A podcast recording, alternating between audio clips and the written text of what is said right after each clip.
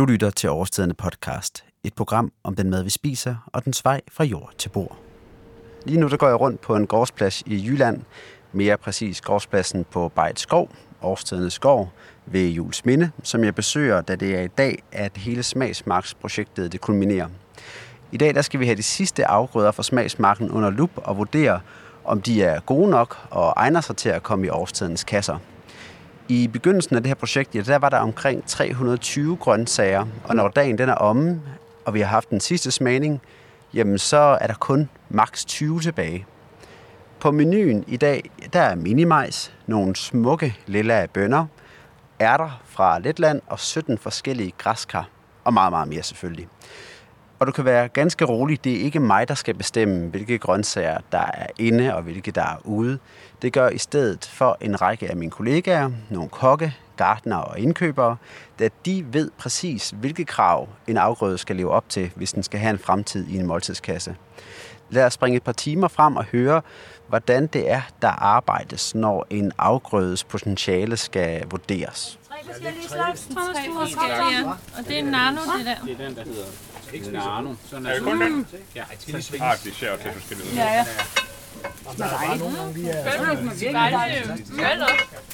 De er færdige, Tom. Der er en lille breaking point. Ej, vi har lige godt. Men det er den helt. Uh, Nej, det var den her. det er den her. Ja. Nano også de gode. Det bliver bare Salt smager også. Jamen igen. det er god restaurationsborg, Det er godt? Danne. Prøver vi lige igen. Men nu spørger jeg bare, Jo. Har... er, er, det, er det, giver det mening at... Det er jo en kæmpe verden, den her bønneverden. Giver det mening, at vi finder alle mulige, eller er der så meget derude, at i forvejen? Eller er det bare Det snævret der ind? ser vi jo aldrig. Det ser du ikke. Nej, og vi vil gerne have det, når de er friske, fordi når de... I det her klip, der vurderes en lilla bønne, der hedder Nano. Og ja, helt ærligt, så lyder det en smule kaotisk, når kokkene og gartnerne og indkøberne taler i munden på hinanden. Men tag ikke fejl. Der er fuldstændig styr på det hele. Det er i hvert fald, hvad de har fortalt mig. Men lad os da for en god ordens skyld høre Thomas Hess fra Årstiden fortælle om, hvordan det er, man skærer 320 grøntsager ned til kun 20. Thomas, i dag har vi stået og smagt på 17 forskellige græskar og en masse andet. Øhm, vi har sat os ud under den her pavillon, fordi solen skinner, og vi skal have det sidste efterårssol med. Hvad er det egentlig for et arbejde, som, øh, som jeg sidder og lavet i dag?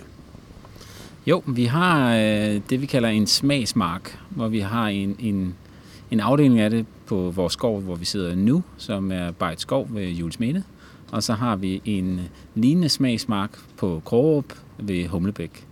Og en af grunden til, at vi har smagsmarken to steder, er, at vi har lidt nogle forskellige jordbundsforhold og nogle forskellige gartner de forskellige steder. Så, øh, så vil vi gerne se, hvordan de forskellige afgrøder reagerer i, i forskellige, lidt forskellige miljøer. Det er jo ikke Sydspanien og Danmark, men alligevel. Øh, men vores smagsmark, der har vi sådan 300 plus forskellige afgrøder. Og øh, nogle af dem kan vi se med det samme, at de bliver ikke særlig interessante. Men langt de fleste, dem tænker vi, de skal testes. Og det vi så har gjort, det er, at vi har sat fire datoer i kalenderen, hvor vi mødes et stort hold. Så når vi har haft de fire smagninger, så skulle vi helst have set alle de 100 plus varer igennem i en smagning. Og nogen skal vi endda smage flere gange, fordi vi prøver, hvordan smager den nu, hvordan smager den tidligt på sæsonen. Lige nu er det jo blevet efterår, så, øh, så smagningen i dag har primært handlet om kål og kålskud, kålplanter og nogle enkelte krydderurter og krydderurter, der er gået i blomst, og så en hulens masse græskar. Og øh, det vi, vi gør sådan i praksis, det er, at vi siger, ved du hvad, vi skal have samlet noget indkøbsviden, noget gartnerviden, noget kokkeviden, øh, og, og, og så, skal vi, så skal vi se, om øh, hvordan de forskellige afgrøder reagerer. Så det vi gør rent praktisk, det er, at vi tager en afgrøde gang, og det går rimelig tjept, fordi vi skal mange igennem. Og så tager vi en afgrøde, og vi er alle sammen forberedt os lidt, så vi ved nogenlunde, hvad vi skal øh, smage og se. Og så tager vi en afgrøde, prøver at smage den rå, prøver at smage den tilberedt, så vi har et par gasplus, så vi kan se, en ting skal vi lige dampe med lidt olivenolie og lidt havsalt, noget andet skal vi stege. Øh, og så får vi de der input, hvordan var den at dyrke? Øh, var den meget, meget svær at dyrke? Kom der meget lille udbytte ud, eller var der mange overfladefejl? Eller, men, men heldigvis viser det sig, at mange af dem var okay at dyrke. Hvis den så er okay at dyrke, eller måske endda rigtig nem at dyrke, så handler det om, at den, øh, kan den noget særligt. Er den smagsmæssigt interessant? Øh, kunne den have en plads i vores system? Og i givet fald, hvor? Og lad os så antage, at vi har et produkt, som vi siger, at det er super interessant. Det er interessant på tværs af alle vores kasser. Det kunne være nogle kålblade, hvor man så siger, de er hurtige at tilberede, de er sødt og smager godt. Øh, så de kan passe alt fra en kvik-kvik øh, til en øh, dogmekasse. Jamen så kan det være et, et, et stort antal. Øh, for det skal så derfor, at indkøber skal med på banen, hvor man kan så sige, kender vi en avler, der kunne prøve den? Øh, og hvis vi gør det, så, så skal vi have sat nogen i program. Hvor mange tror vi, vi vil bruge? Om det, lad os, lad os, den var øh, rimelig nem at dyrke, eller den var meget nem at dyrke. Hvis, hvis avleren siger det, så kan det godt være, at vi sætter den i et program med det samme. Og så finder en, der kan lave 20.000 enheder af noget. Jeg vil lige opsummere, hvad det egentlig er, den enkelte bidrager med i vurdering af grøntsagerne. Kokkene, ja, de er selvfølgelig hovedansvarlige for at vurdere grøntsagernes smag og egenskaber i køkkenet. Kan en bestemt kålsort for eksempel steges, og hvordan smager den, når den er rå, og hvad sker der, hvis man damper den? Det er nogle af de ting, som de skal overveje. Gartnerne, ja, de skal så vurdere plantens styrkningsegenskaber. De kender i forvejen planterne ret godt, da de selv har dyrket dem, hvorfor de selvfølgelig også skal svare på, om den kan dyrkes i Danmark, og om udbyttet er stort eller lille, og hvor meget arbejde der er forbundet med den enkelte afgrøde. Er der for eksempel rigtig meget arbejde forbundet med at dyrke en grøntsag, ja, så kan det godt betyde, at den bliver sorteret fra, fordi det simpelthen ikke kan betale sig. Til sidst er der de folk, som dagligt har kontakt til avlerne i Danmark og udlandet. De ved mere eller mindre præcis, om der findes en avler, som har mulighed og lyst til at dyrke de afgrøder, som kommer igennem nåleåret. Når året det så er om, ja, så er målet, at der er fundet 10-20 nye afgrøder, som finder vej til kasserne. Og det er jo ikke første gang, at årstiderne går på opdagelse efter nye spændende grøntsager. Så lad os lige prøve at høre, hvilke grøntsager, der tidligere er blevet opdaget. I år har, har vi spist en masse wasabina, som er sådan en kåltype, men som er en, en spicy salat, og som kan virke både rå eller i en wok. Øh, den spiste vi ikke sidste år. Så, så, så 20, altså da vi gik ind i året, håbede jeg på, at vi kunne finde seks ting. Øh, vi er begyndt at dyrke søde kartofler øh, i Danmark. Det, er også, det troede jeg da ikke, da vi gik ind i det, men det virker fint. Øh, så øh, jeg synes, øh, 20 ting er, er, er mange og ambitiøst. Og, og, og, og også rigeligt. Altså jeg tror ikke, altså hvis der kommer 10 super ting næste år, så er det også fint. Og man kan også sige, at, det, at noget får et stort antal, så, så kan det jo godt være, fordi også at vi siger, at vi vil, vi vil godt prøve at dyrke 10 forskellige slags rubeder, men vi ved nok ind i at vi skal finde ud af den ene, vi gerne vil få mere op og have flere af. Øh, så derfor så kan man så sige, så er det ud af en større trunk, at det bliver færre. Hvis vi siger til næste år, at vi vil gerne prøve at se, om vi kan finde den ultimative kogegulerod. Altså en gulerod, der ikke bare er sød, men har dybde og smag og kan noget andet, hvis du tilbereder den. Den vil du aldrig kunne sælge på en supermarkedsfylde, fordi der vil man til en gulerod, man til gnavegrønt, jo sødere, jo bedre. Øh, og så kan man ikke lige pludselig have et andet produkt der, men det ville vi kunne have. Men så kan det godt være, at vi skal dyrke 10, 20, 30 forskellige sorter, for at finde øh, de par stykker, der klarer sig bedst. Har du nogle eksempler på noget, som, øh, som er blevet fundet frem, altså, som vi i dag tager for givet af grøntsager, som, øh, ja, som bare for 10-5 år siden ikke, ikke lige var der? Nej, men, øh, hvis man tænker fra vores, så kan vi sige sådan noget som det, vi, vi tit kalder tivoli-gulerødder, altså gulerødder i flere farver.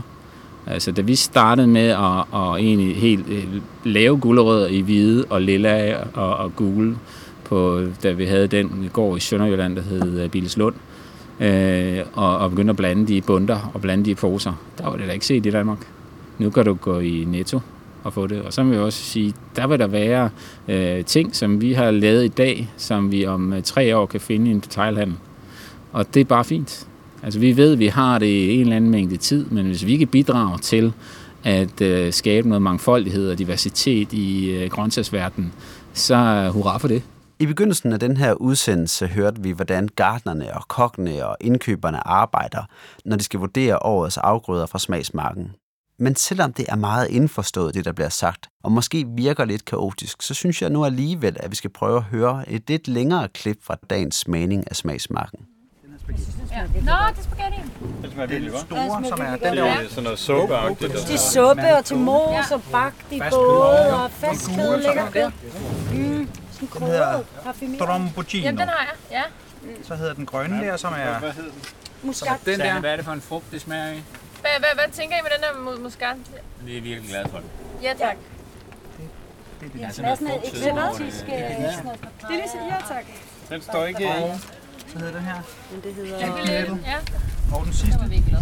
så man, vi troede ugen. Den hedder. Skal vi smage den, imens den leder? Lad os gøre det. Værsågod. Nej, den hedder Mammoth Gold. Det er Mammoth Gold, den her.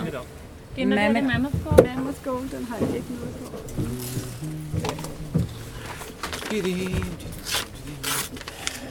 Ja, den er faktisk godt. Altså, jeg synes jo visuelt, der overhælder de her butternut med mener. Altså, butternut er lige pludselig meget sådan... Kedeligt. Ja. Ja.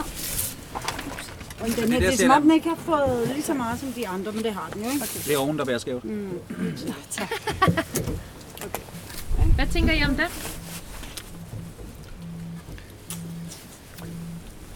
Altså, det er virkelig... Det, jeg synes ikke, det er et suppegræskar. Jeg synes, det er sådan et simmeretsgræskar, der skal fylde mm. noget fylde i sådan en virkelig blokkeret. Det er også Det svært at det er bedømme. Det er svært at bedømme den, fordi den er undertempereret. Skal vi Eller også var det bare det stykke, jeg fik. Men har I det i den samme Min opfattelse? var også lidt hård. Jeg ville bare synes, den er lidt halvkedelig. Det her klip, det er fra da vi smagte os igennem 17 forskellige græskar. Da vi var færdige med at smage på dem, ja, så var der kun tre tilbage. Tre græskar, som yderligere skal testes, inden de kommer i kasserne. Den kasse, som der er størst chance for, at et af de tre græskar først kommer i, er pionerkassen. Pionerkassen, det er den kasse, hvor man møder sjældenhederne fra smagsmarken, og man vil derfor være blandt de første, der eksperimenterer med grøntsagerne hjemme i køkkenet. De grøntsager, som ender i kassen, ja, det kan være alt fra de første danske sukkermajs til violette asparges og specialiteter som munkeskæg og wasabina. Det er altså en kasse til dem, der elsker at opleve nye råvarer og smagsoplevelser. Jo, man kan sige, en pionerkasse, den, den, øh, den har haft øh, mange forskellige navne gennem vores historie, og vi har altid snakket om sådan noget som noget, vi gerne vil have. Og tanken med den er jo, at, at vi skal prøve at, at, at lade nogle af vores øh, dejlige øh, kunder øh, være, være prøveklud for nogle af de nye varer. Øh, og, øh, og det er sådan, man sætter jo så lidt under pres, fordi man så hele tiden skal finde noget nyt til at fylde i sådan en kasse. Og jeg tror også, vi finder en balance, hvor noget af det ikke er helt nyt nyt, men bare er de første, der startede sæsonen, eller noget, det er længe siden, man har haft. Men pionerkassen øh, øh, har vi så, nu har vi jo, siden vi, vi begyndte at snakke om sådan en type kasse, fået en masse måltidskasser.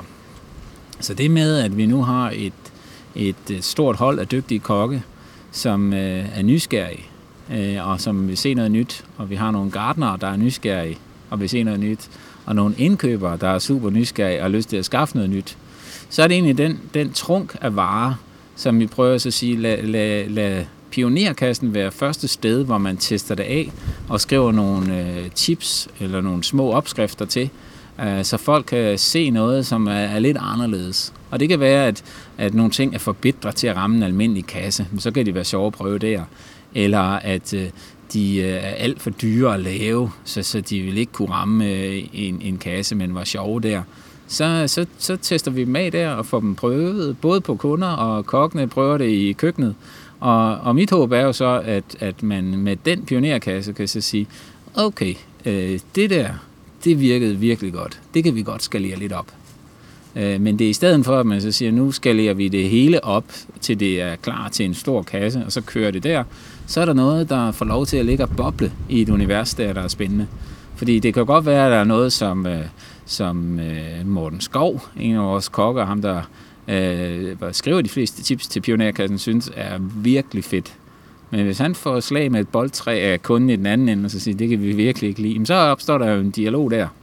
Ikke? Og det kan jo så indikere, at okay, det er så et lidt mere nisset produkt. Det skal nok ramme kun den der lille gren. Og omvendt, så sker det også heldigvis tit det modsatte. Folk siger, ej, hvor er det fedt. Det der, det, det er en, en fed vej. Så det er lidt ligesom, vi har et idéforum på vores site, hvor folk kan pitche gode idéer. Jamen, så har vi en pionerkasse, hvor, hvor, hvor vi server nogle, øh, nogle spændende nye bud på grøntsager, og så får vi noget feedback på det. Så hvis man skal have sådan, hvis man skal være abonnent på en øh, pionerkasse, så skal man også være villig til at få sig noget af nogle, øh, nogle oplevelser en gang imellem, og nogle gange tænke, det der, det er virkelig, virkelig lækkert. Men det, jeg fik i går, eller det, jeg skal, jeg skal have i morgen, det kan umuligt blive godt. Altså jeg vil sige, der er, der er, der er ting, der skal, der skal trylles med, før de kommer til at smage godt. Og, og, og ting vil også øh, oftere mislykkes i den kasse, tror jeg, hvis man står og, og laver mad. Men altså, man kunne også sige, øh, hvad, hvad er det sjovere at have nogle op- og nedture, eller ingen ture. Så, så man tager en lille chance der, ikke? og prøver så at sige, det, er, det lyder sgu spændende. Den, øh, den hopper jeg på. Og, og så er der også uger, hvor man, altså de fleste ting i en pionerkasse også ting, som man måske ikke har set før, men, men, de, men, men man ved bare, at det smager godt. De fleste ting, vi står her med, vi leder efter ting, der smager godt. Vi leder ikke efter ting, der øh, per definition skal være meget mærkelig eller meget smagsudfordrende. Altså jeg synes, noget, som vi har brugt rigtig meget i år, er forskellige typer af gurker hvor det har været et kæmpe hit, at man lige pludselig får nogen, der smager af melon, eller nogen, der er gule, eller øh, nogen, der er bitte små og ligner vandmeloner. Øh, så, så det må gerne være noget, som bare smager godt. Øh, men, øh, men der er jo en kæmpe verden af, af ting, som er lidt mere bitre, end det vi normalt spiser. Og øh, især hvis man har spiser meget øh, forarbejdet mad, eller meget, som har været igennem øh, nogle hænder, jamen, så vender vi os til at spise ting, som er, er søde. Øh, og, og hvis man så går tilbage til den naturlige smag, som har flere bitterstoffer og er mindre sød, så vil det, øh, så vil det kunne udfordre en del. Øh, og den er, den er svær at flytte. Vi, vi prøver at flytte den stille og roligt, men der er jo nogen, der synes, at selv et, et, øh, et helt simpelt kålblad er for bittert. Øh, og, øh, så jeg kunne også godt tænke mig, hvis man kunne flytte en lille smule i den grænse, så vi ikke kun kan have spidskål og sommerhvidkål i kasserne, men du også synes, at øh, palmekål og rosenkålsblade og sådan nogle ting øh, smager godt, fordi hvis man ikke kan, kan vende sig til en lille smule mere diversitet i smagen, og det er nok især lidt flere bitterstoffer, jamen så, så bliver ens repertoire bare mere begrænset. Og hvis man først får glæde ved den der smag, jamen så er vi dels rigtig gode til det, også i det her klima, men det, det, det giver også øh, nogle rigtig, rigtig fede smagsoplevelser. Det her, det var, hvad jeg synes, vi skulle høre fra vores smagning af smagsmarken for denne gang. Jeg kan dog allerede nu garantere, at det ikke er sidste gang, at vi laver et program, som tager udgangspunkt i smagsmarken. For til sidst i min snak med Thomas, ja, der nævner han, at der faktisk kommer endnu en smagning. Der er nemlig en del af grøntsagerne, som får lov til at overvinde på smagsmarken for at undersøge, hvordan det kommer til at påvirke planternes smag. Ja, man kan sige, smagsmarken er jo, nu har vi brugt, øh, nu har vi den sidste smagning her øh, midt oktober, men øh, noget af det, vi også er meget nysgerrige på, det er, hvordan, øh, hvad sker der egentlig, når det bliver vinter her? Hvad sker der med smagen af, af de ting, vi kan lade stå i marken? Så vi har sådan en, øh, en vinter edition, øh, som jeg tror lige nu er programsat til start februar, hvor, hvor det kan være lidt fedt at se, hvad er det, der, der overvinter derude øh, og hvordan har det det. Og jeg, og jeg synes jo, sådan som i år, hvor vi ved Gud ikke har haft en særlig varm sommer, hvor vi har haft både frilandstomater, frilandsagurker, vi har haft søde kartofler og al, alverdens ting, som tænker, at de var varmekrævende og kunne noget. Jamen, det, det viser noget om det klima, vi har. Altså hvis man kunne sprede den der sæson lidt ud, øh, øh, så kunne det være sjovt. Og der er jo nogle ting, der bare suger smag og sukkerstof og så videre til sig i løbet af vinteren. Så se om vi kan bruge øh, bruge de her arealer og områder, vi har, til at være et lille spisekammer. Det håber vi kan se i, i februarsmeningen, at noget var rigtig fedt der. Så man ikke, der kommer en udsendelse til februar og marts, hvor du kan høre, hvordan en plante den kommer til at smage efter en vinter på marken. Vi får se.